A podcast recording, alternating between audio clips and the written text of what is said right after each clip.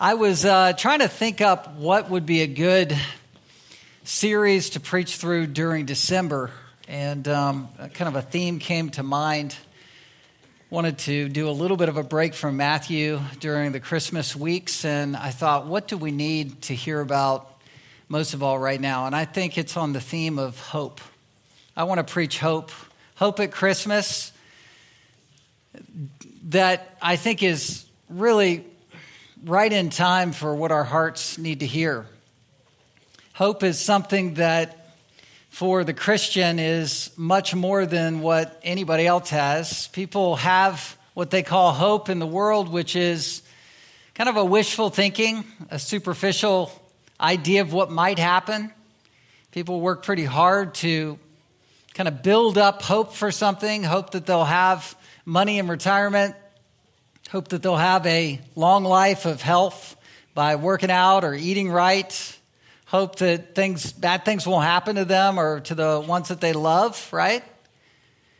But the hope that I'm talking about supersedes that. It goes far deeper. It goes to the very core of who God is. God is faithful to keep his promises, and the promises he makes to all Christians are the promises that we can hope in as a divine guarantee.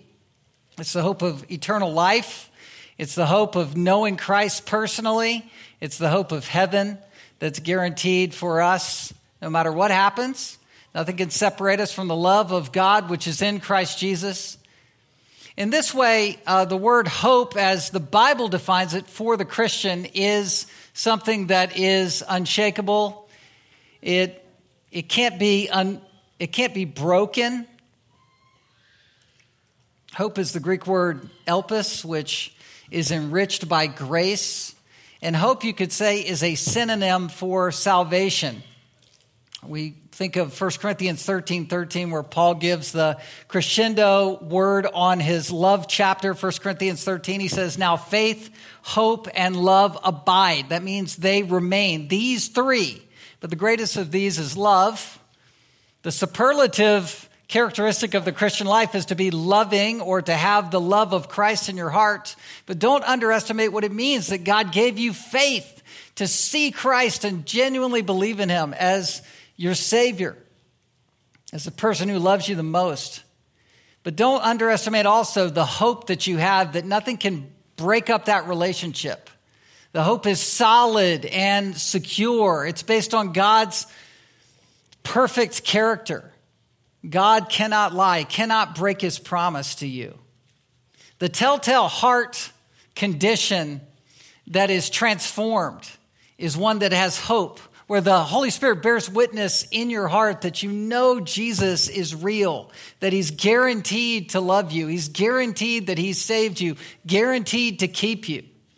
Hope is higher than circumstances, it's higher than anything that you fear in life. Hope supersedes all of that.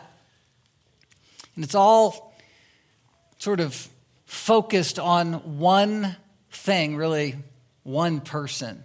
Hope is Christ. Hope is Jesus. To know Jesus is to have hope. To know that you are known by him is to have genuine hope, no matter what else is happening. Think of what Christ told Philip. He said, If you've seen me, you've seen the Father. I and the Father are one. To see Christ is to look into the eyes of hope. And I thought, you know, what I want to do is I want to share hope during the Christmas season. I think of all the Old Testament promises and prophecies of the coming Christ. And I want us to be able to look through the eyes of the ancient world of the Old Testament and with them envision ourselves anticipating the birth of the Messiah, the coming of the Messiah. We as New Testament Christians look backwards, but I want us to go to the Old Testament and, and kind of be captivated by that anticipation again, because we know Jesus is coming again, and we know he's coming to our hearts and to resonate with all believers of all times with these promises are what connect us to hope. Alister McGrath, a theologian from England, he said that a provocative statement that you got to take it the right way. He said, God is Christ like.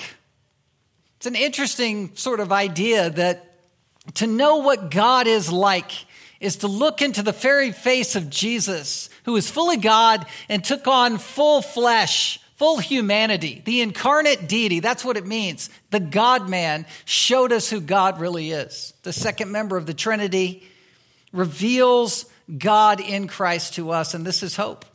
This is what we want everybody in the world to have is this hope. And this is what everybody in the world who doesn't have Christ is lacking. In fact, to be hopeless is to have a heart sickness. It's a heart sickened condition. Proverbs 13 12. Hope deferred or hope set aside makes the heart sick.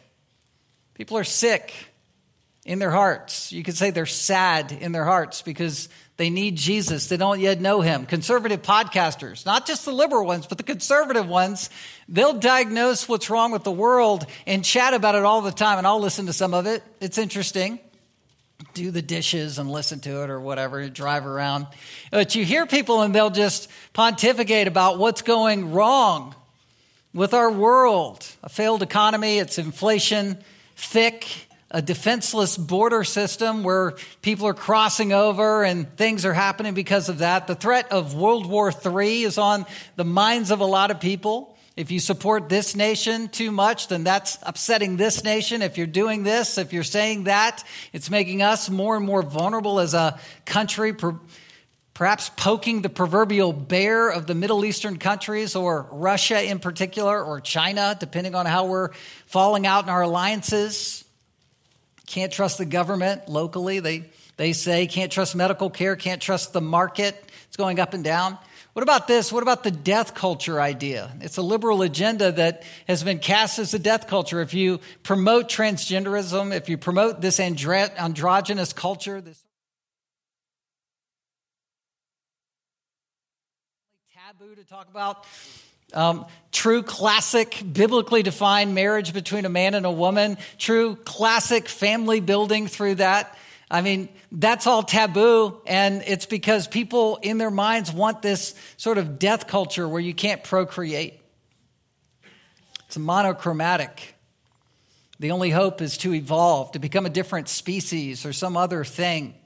That's all hopelessness. And even conservative podcasters who don't buy into that if they don't have Christ, you'll find that where they end is in a rant, and they just rant and rant and boil in, in anger because they're frustrated because they don't understand what's wrong really with the world, which is sin. We live in a sin cursed world, and we need a Savior, and we need the one true Savior, which is Christ. Genesis 6, the pre fall, pre flood condition, rather, uh, was just multiplying sin upon sin upon sin, and ultimately God destroyed the world with water. And again, in Romans 1, that's echoed in the New Testament with a digressive culture that's flipping what would be so logical and sensical in terms of normal living. It's flipping it on its head in a digression and a sort of death spiral into sin. Well, where's the hope in all this culture? Where, where do we find it? Well, I was, by God's grace, given a, a very good phone call um, this week. I was sort of pulling books off my shelf, thinking about the theme of hope, wondering where I could go, how I could build a little series through the next few weeks into Christmas and Christmas Eve. Call us to hope. And I got a phone call from a college student who grew up in the church here, grew up at the school, Grace Christian, and is down at a Christian college, and he was still there. And he, he left me a voicemail that said, I just, and I've never had a conversation, a long one with this guy before. And he just said, I want to tell you what the Lord's doing in my life. So can you give me a call back? Well, you're going to pick the phone up and call him right back, right? It's funny, I did this. That's old school for phones. that, you know, that. Anyway, so, or you just tell your phone, call this person. So I called him back, and for the next half hour, he began to explain to me how he w- had grown up in some bitterness. He had had some serious hurt and harm in his life um, from some circumstances and came here and, and struggled quite a bit and, for a long time. And uh, that bubbled up um, to the point where he was kind of in despair, some anger, some bitterness, some hopelessness, and went away to Christian college and as he was there, he found sum freedoms to find ways to sort of escape and numb himself to the pain of anxiety. That's basically some and substance of what he was telling me. And um, he said, but last week, he was given an assignment where he had to give a speech that interlaced scripture into what he was speaking about. And he said, as he did that, as he was speaking, the scripture was the first thing and the only thing that began to calm his anxieties down for the first time in his life. And he said, It's amazing. And he couldn't t- stop talking about how the Lord had worked in his heart and how the scripture is where he was going to for comfort and calm and peace in his own heart. And he said he went up after the sermon. He had been attending this church the whole time he was there. Went up and talked to a lady who was a counselor there. And he said, I can't do it anymore. And just letting go, letting go of self, letting go of his sin. And it was as if the burden, we were talking about this, like the Pilgrim's Progress, the burden was just rolling off his back. And everything was found to be peaceful in the cross. And he said, I want everybody to hear my story. And I don't care who knows and what people hear about. I just want to share the hope that I have because I didn't have hope and I want everybody else to have hope. And he said, I want to come and be baptized. And so he's probably going to come up here um, over Christmas break and be baptized. Hopefully, you can hear his story from his voice about that. But I was pretty charged up after that to preach on hope. Hope. This is what we need, it's what we share. And I want us to look at it through the eyes of the Old Testament, anticipating the coming of Christ.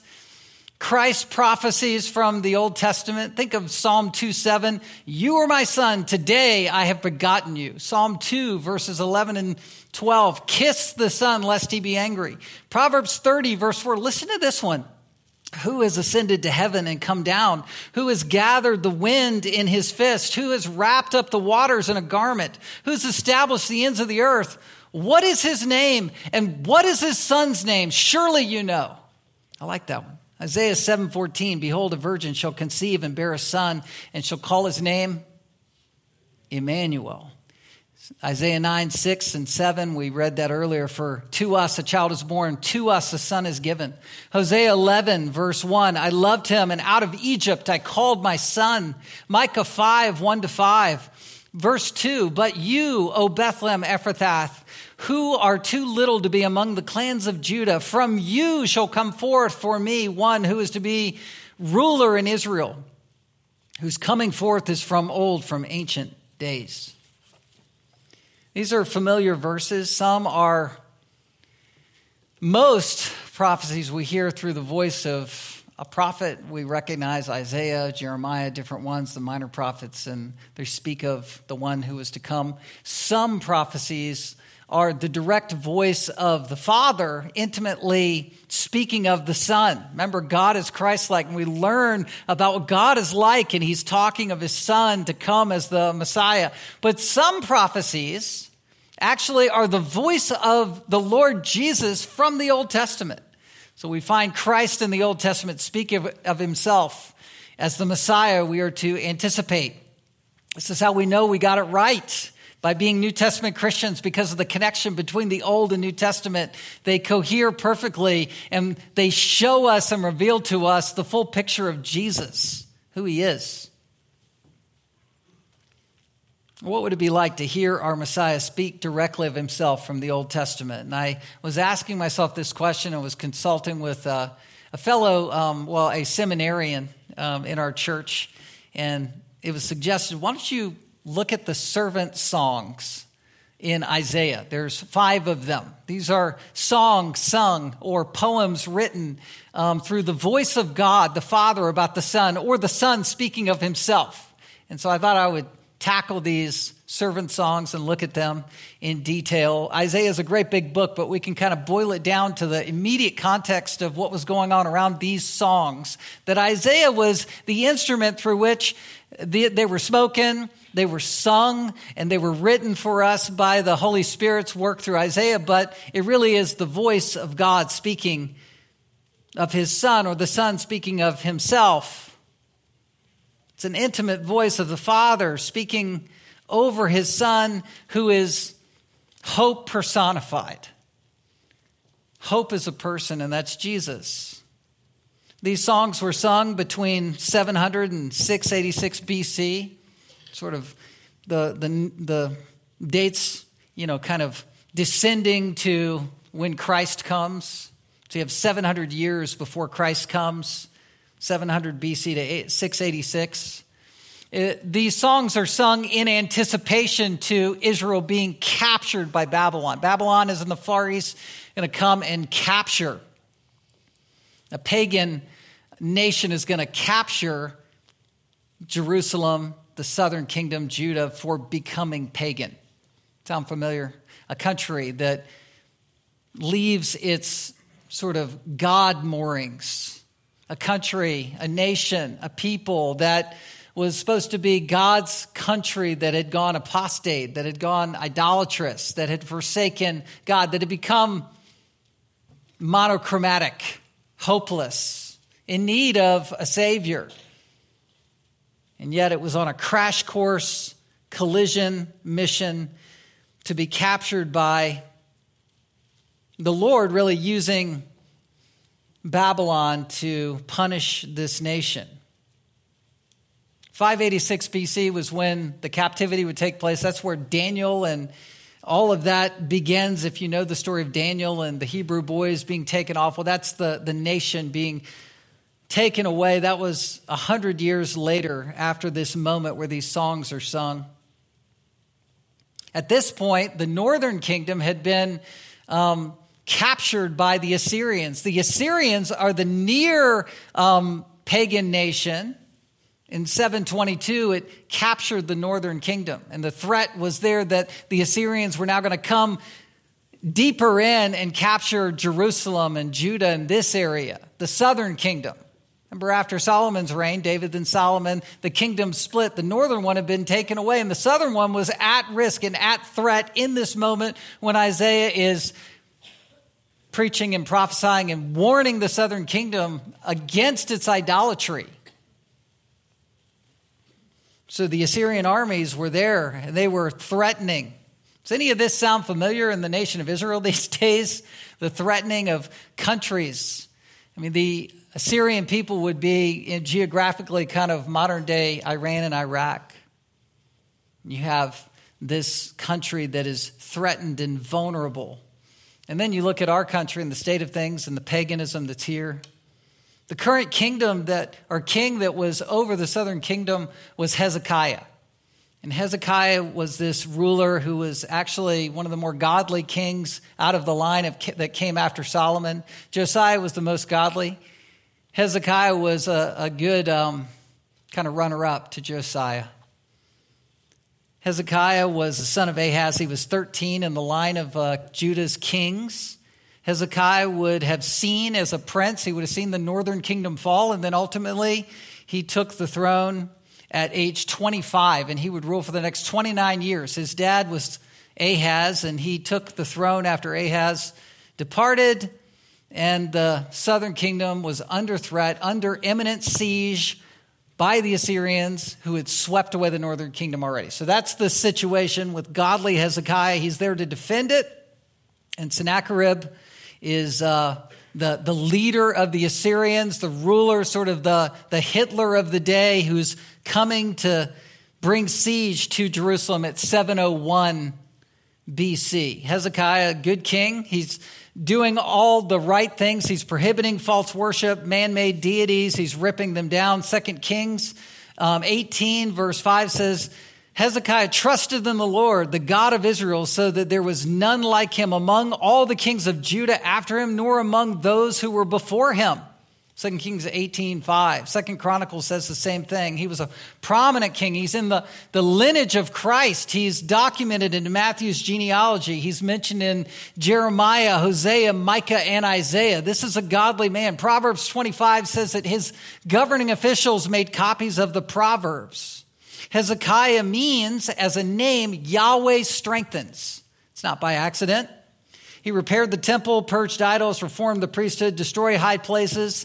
He destroyed the bronze serpent that Moses had made because it was being worshiped as an idol. He defeated the Philistines at Gaza. And he even resumed Passover with the scattering 12 tribes of Israel. So he did a lot of good. 2 Kings 18:4. Let me just rehearse what I said, but from scripture. He removed the high places and broke the pillars and cut down the Asherah, which were idols. Immoral idols, and he broke in pieces the bronze serpent that Moses had made, for until those days the people of Israel had made offerings to it. They were worshiping the bronze serpent as a relic, and so he destroyed it. He was known for that. All this success as a king is the backdrop to chapter 38 of Isaiah. So you can turn there in the book of Isaiah, kind of smack dab in the middle, Isaiah 38 through 40. Hezekiah in this moment is humanized. He's kind of up here and he's sort of brought down, as we all can be. Sennacherib was uh, king of Assyria. He's threatening Jerusalem. Isaiah 37 33, though, says this Therefore, thus says the Lord concerning the king of Assyria, he shall not come into the city or shoot an arrow there, or come before it with a shield, or cast up a siege mound against it. You can't show up. God is protecting Jerusalem. So God actually sent an angel of the Lord on, it says Isaiah 37 36 and 37, the angel of the Lord struck down 185,000 soldiers in the Assyrian enemy camp. Isaiah 37, 36, the angel of the Lord went out and struck down 185,000 in the camp of the Assyrians. And when people arose early in the morning, behold, these were all dead bodies. Then Sennacherib, king of Assyria, departed and returned home and lived in Nineveh. Sort of tail tucked after that. But in the wake of victory, Hezekiah's mortality shows up. Look at verse 1 of chapter 38. In those days, Hezekiah became sick and was at the point of death. And Isaiah, the son, or the prophet of the son of Amoz, came to him and said to him, Thus says the Lord, set your house in order. That's what you don't want to hear. Set your house in order, for you shall die. You shall never recover. He Hezekiah had a life threatening boil or a massive inflammation through his body, and he was set to die. But Hezekiah reverenced the Lord. He went to the Lord in prayer for recover, recovery. In verse 2, it says Hezekiah turned his face to the wall and prayed to the Lord and said, Please, O Lord, remember how I have walked before you in faithfulness and with a whole heart and have done what is good in your sight. And Hezekiah wept bitterly. Verse 3, verse 4, rather, the word of the Lord came to Isaiah, and listen to the blessing of God. Go and say to Hezekiah, Thus says the Lord, the God of David your father, I have heard your prayer, I have seen your tears. Behold, I will add 15 years to your life, and I'll deliver you and this city out of the hand of the king of Assyria, and will defend this city. And then he gave him an actual sign and a promise through the sign. There was a staircase that was acting as a sundial, and the Lord promised that he would move the shadow miraculously, either by suspension of the sun or whatever, um, sort of superseding meteorological laws and move the shadow 10 degrees to prove that his promise would come to pass. 15 more years of life Hezekiah was very happy with that, perhaps knowing that his lineage would carry on um, as his son, a son maybe would grow up as a king because of that to follow him. All of this was encouraging. He did recover. I want to read, just belabor this prayer. I mean, this is an amazing prayer that Hezekiah prays in light of being healed. It says, verse 9, in the writing of Hezekiah, the king of Judah, after he had been sick, and recovered from his sickness, I said, In the middle of my days, I must depart. I'm consigned to the gates of Sheol for the rest of my years. This is him. He knows he's going to die. This is how you pray when you're like that. I said, I shall not see the Lord, the Lord in the land of the living. I shall look on man no more among the inhabitants of the world. My dwelling is plucked up and removed from me like a shepherd's tent. Like a weaver, I have rolled up my life. He cuts off cuts me off from the loom. From day to night, you bring me to an end. I calmed myself until morning. Like a lion, he breaks all my bones. From day to night, you bring me to an end. It's really at the end of himself. Like a swallow or a crane, I chirp, I moan like a dove. My eyes are weary with looking upward. O Lord, I'm oppressed by my pledge of safety. Be my pledge of safety. What shall I say? For he has spoken to me, and he himself has done it. I have I walked slowly all my years because of the bitterness of my soul. He's beginning to dig deep and think through why am I suffering like this? What are you doing in my life where I'm going to die? Oh Lord, by these things men live. And in all these is the life of my spirit. Oh, restore me to health and make me live. Listen to verse 17. Behold, it was for my welfare that I had great bitterness, but in love you have delivered my life from the pit of destruction, for you have cast all my sins behind your back. He knew that his suffering, his calamity, his sort of end of the world mindset, he, he's in the throes of suffering and unimaginable crisis. He knew that it was for his own holiness, for his own sanctification, for his growth. This was Hezekiah's mountaintop experience. Even at his lowest point, he was trusting in the Lord and he was healed. He was given 15 more years. He was given this promise. And this news got out nationwide. This was national news for a world leader, one of the world's leaders, to go down. Imagine, you know, Ben Netanyahu or who you just somebody's going to die. And everybody's looking at that country, looking at that nation, and maybe wanting to pounce and then he's resuscitated, brought back to full pristine health.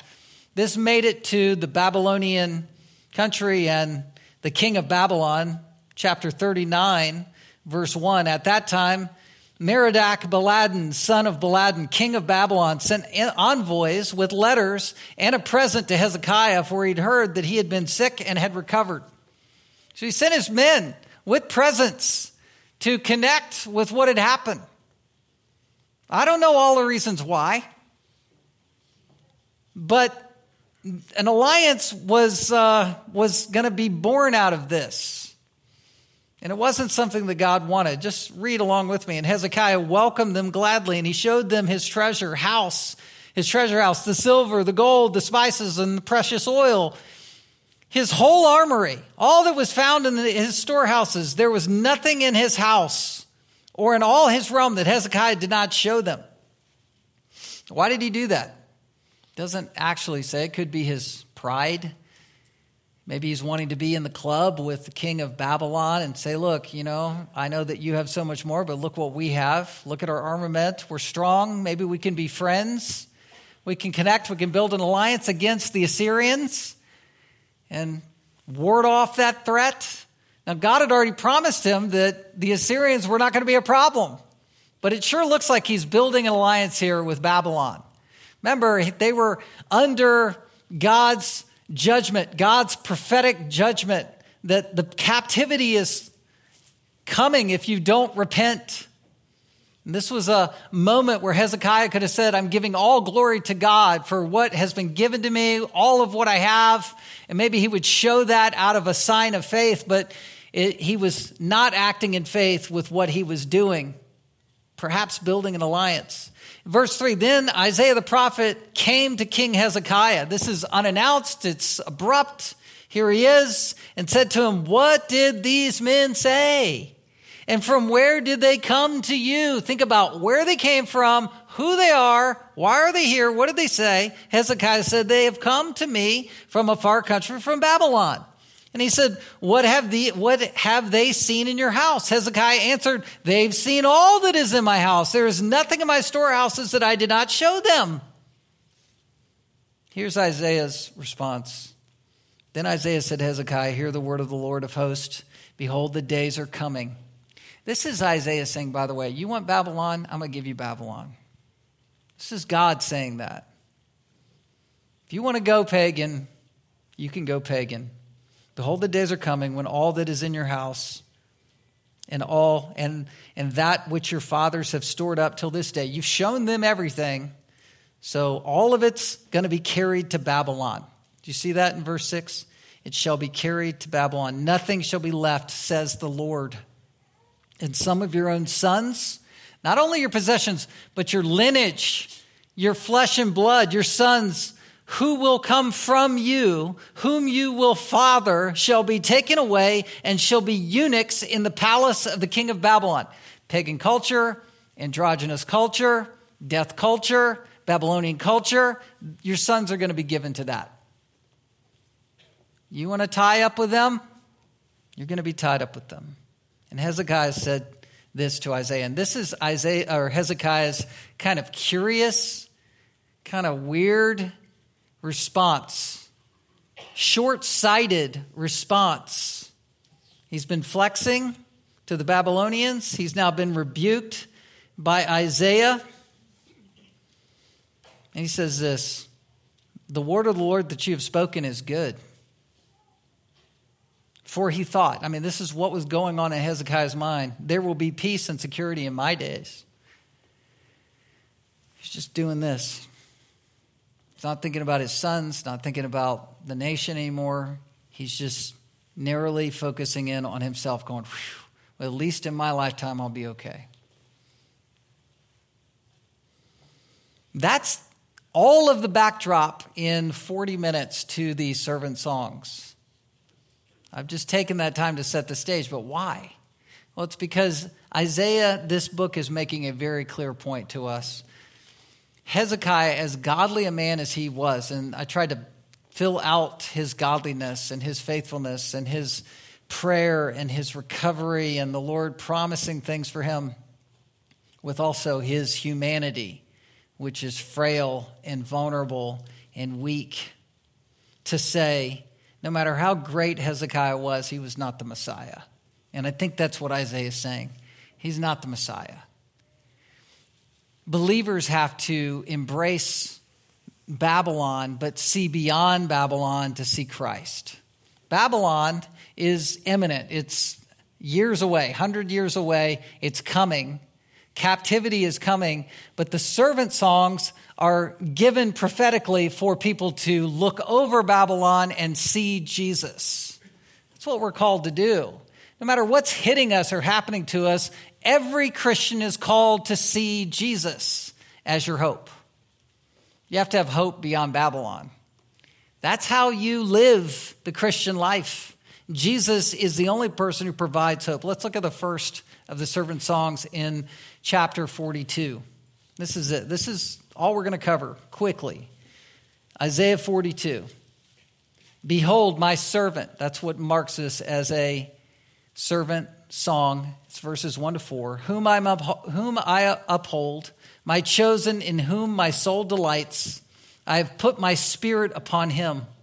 He will bring forth justice to the nations. He will not cry aloud or lift up his voice or make it heard in the street. Listen to this a bruised reed he will not break, and a faintly burning wick he will not quench.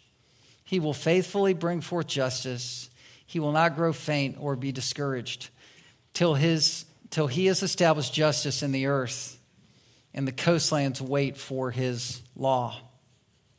It's the first of the five servant songs. Jesus is Messiah. Luke 9:35 is where the Father said, This is my Son, my chosen one. 1 Peter 1.20 said he was foreknown before the foundation of the world. Here Isaiah is revealing him as this servant who would uphold, whom I uphold, my chosen, in whom my soul delights. What you have here in this servant song is our highlights of hope. It's highlighting Jesus' coming mission. Point one is God pronounces his son as the source of hope by putting his spirit upon his son. Says, Look, behold, my servant. This is my servant. This is the one I uphold. Don't look at anything else. That's how you find hope. Just look at Jesus. This is whom I'm, I uphold. He's my chosen. Remember, this is my beloved Son in whom I am well pleased. That's what he said at the baptism. That's what he says at Mount Transfiguration. Listen to this one. That's what he's going to say to his disciples. He's saying it here through the voice of Isaiah. This is him in whom my soul delights. I mean, we're going to celebrate Jesus' birth, and you just think of Mary and Joseph, and Mary in particular, just bubbling over with joy over her child. That's like God the Father over the second person of the Trinity. This is my beloved Son, in whom my soul delights. I love Jesus. God the Father loves Jesus, and he invites us to love his Son. He's the one whom was put the Spirit of God. I have put my Spirit upon him. Remember, Christ came again in his own power, fully God, but being fully man, he was energized and empowered by the Holy Spirit. The Holy Spirit came to rest on him at baptism. He was energized. He lived the perfect, energized life in the power of the Holy Spirit as the God man. He's our example, our model for how to do that. He's the one that offers hope beyond Babylon because he had the Holy Spirit on him. If you are, want to be able to lift your head above the pagan culture, you have to be yielded like Jesus was to the Holy Spirit. To pray to the Holy Spirit, pray to God to help you to be above Babylon, to see above Babylon and see Jesus by the power of the Spirit, empowered to serve, empowered to obey, empowered to yield. Ultimately, it says that he will bring forth justice to the nations. That's looking beyond his first visit to the second visit at the millennial kingdom. Verse 2 brings us to point two God portrayed his son through humility, who through humility brings hope. What kind of leader was Jesus? This is what validates that we have the right Jesus. Jesus came first time in full humility, shrouded in humility. He didn't come as the boisterous, look at me leader. He wasn't the loudest. He wasn't the, you know, the, the showman. He wasn't trying to be all about him. Even though the focus was on him as Messiah, it was a self deprecating, humble posture, a, a foot washing posture that he came. It says verse 2 He will not cry aloud or lift up his voice or make it heard in the street. He says, A bruised reed he will not break, and a faintly burning wick he will not quench. What does that mean? It means the hurting individual who is a reed that is like just broken at a certain point, he's going to bind that reed up. Instead of ripping it off and throwing it aside, he's going to care for it, hold it together until it heals. That was his ministry here, helping the bruised reed or the smoldering wick that's just about to shut down and, and kind of fade away and faint out. He, he, he cups this, uh, this wick and blows gently on it until it flames again. He brings hearts to life. That's our Messiah. That's our Lord Jesus who loves us, who loves you. He came in humility. Thirdly, it says God promises his son will succeed winning the world with hope. You see that. He will faithfully bring forth justice. He will not grow faint or be discouraged till he is established justice in the earth. What does that mean? It means God is promising that the Lord Jesus' mission will be done. We can't build the church. We can't do anything to build this place up. God has promised to build his church. God is bringing his kingdom to himself. He is winning the nations through us as we witness to the world. There's an effort to go, there's an obedience to go, and there's an effortlessness as we go and are going because the Holy Spirit is the one calling and drawing people through our life and through the message and witness of the gospel. It's just how it works. He's promised, God the Father is promising that Jesus will not grow faint or be discouraged. He'll, he'll finish the job, establishing justice on earth, justice for the Jews who would believe, and justice to, did you see this? We're included in this promise. Till he's established justice in the earth and the coastlands. Wait for his law. All of the world, Jew and Gentile. So, how do we wrap this up and apply it to see beyond Babylon? Well, December is an interesting month because it calls us in the calendar year to celebrate Jesus in hope, past, present, and future. Past hope, we look back to the birth of Jesus at Bethlehem, born in a manger, the incarnate Son. We believe that. We commemorate that. We celebrate that. We sing that. We feel that. We translate that into daily life. We love Christ. We live in the mission. We have a heart that swells in love for Him as we're gathered together. We'll sing next week Christmas carols again into the evening hour with the candlelight service. We'll feel all of that. But my challenge is for us to have hope, not just be tethered to the past or now in the present, but looking future to the future grace of Christ's return. He is the hope of all the problems that I introduced this sermon series with in our world. He's the answer. He's the reason we don't get angry within the podcast and go, yeah, there is nothing we can do, or wow, it's so much better. What do we need to do to fix this? Well, we might need to do some things as citizens and do some things to help out our culture along the way. That's for sure. But don't lose hope no matter what happens, no matter the wins or the losses in the culture. We're steady in hope because Christ is with us. Christ is building his kingdom. Christ wins in the end. He won us to Christ, right? So we know he is the winner.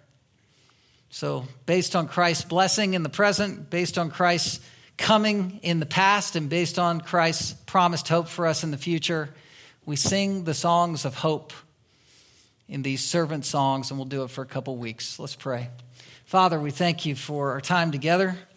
We thank you for time in your word where you've taught us, you've shown us who you are. Lord, we want to not only taste and see that you are good, we want to show people your goodness as the light of the world. Lord, thank you for this time. Thank you for your word. Thank you for hope. In Christ's name, amen.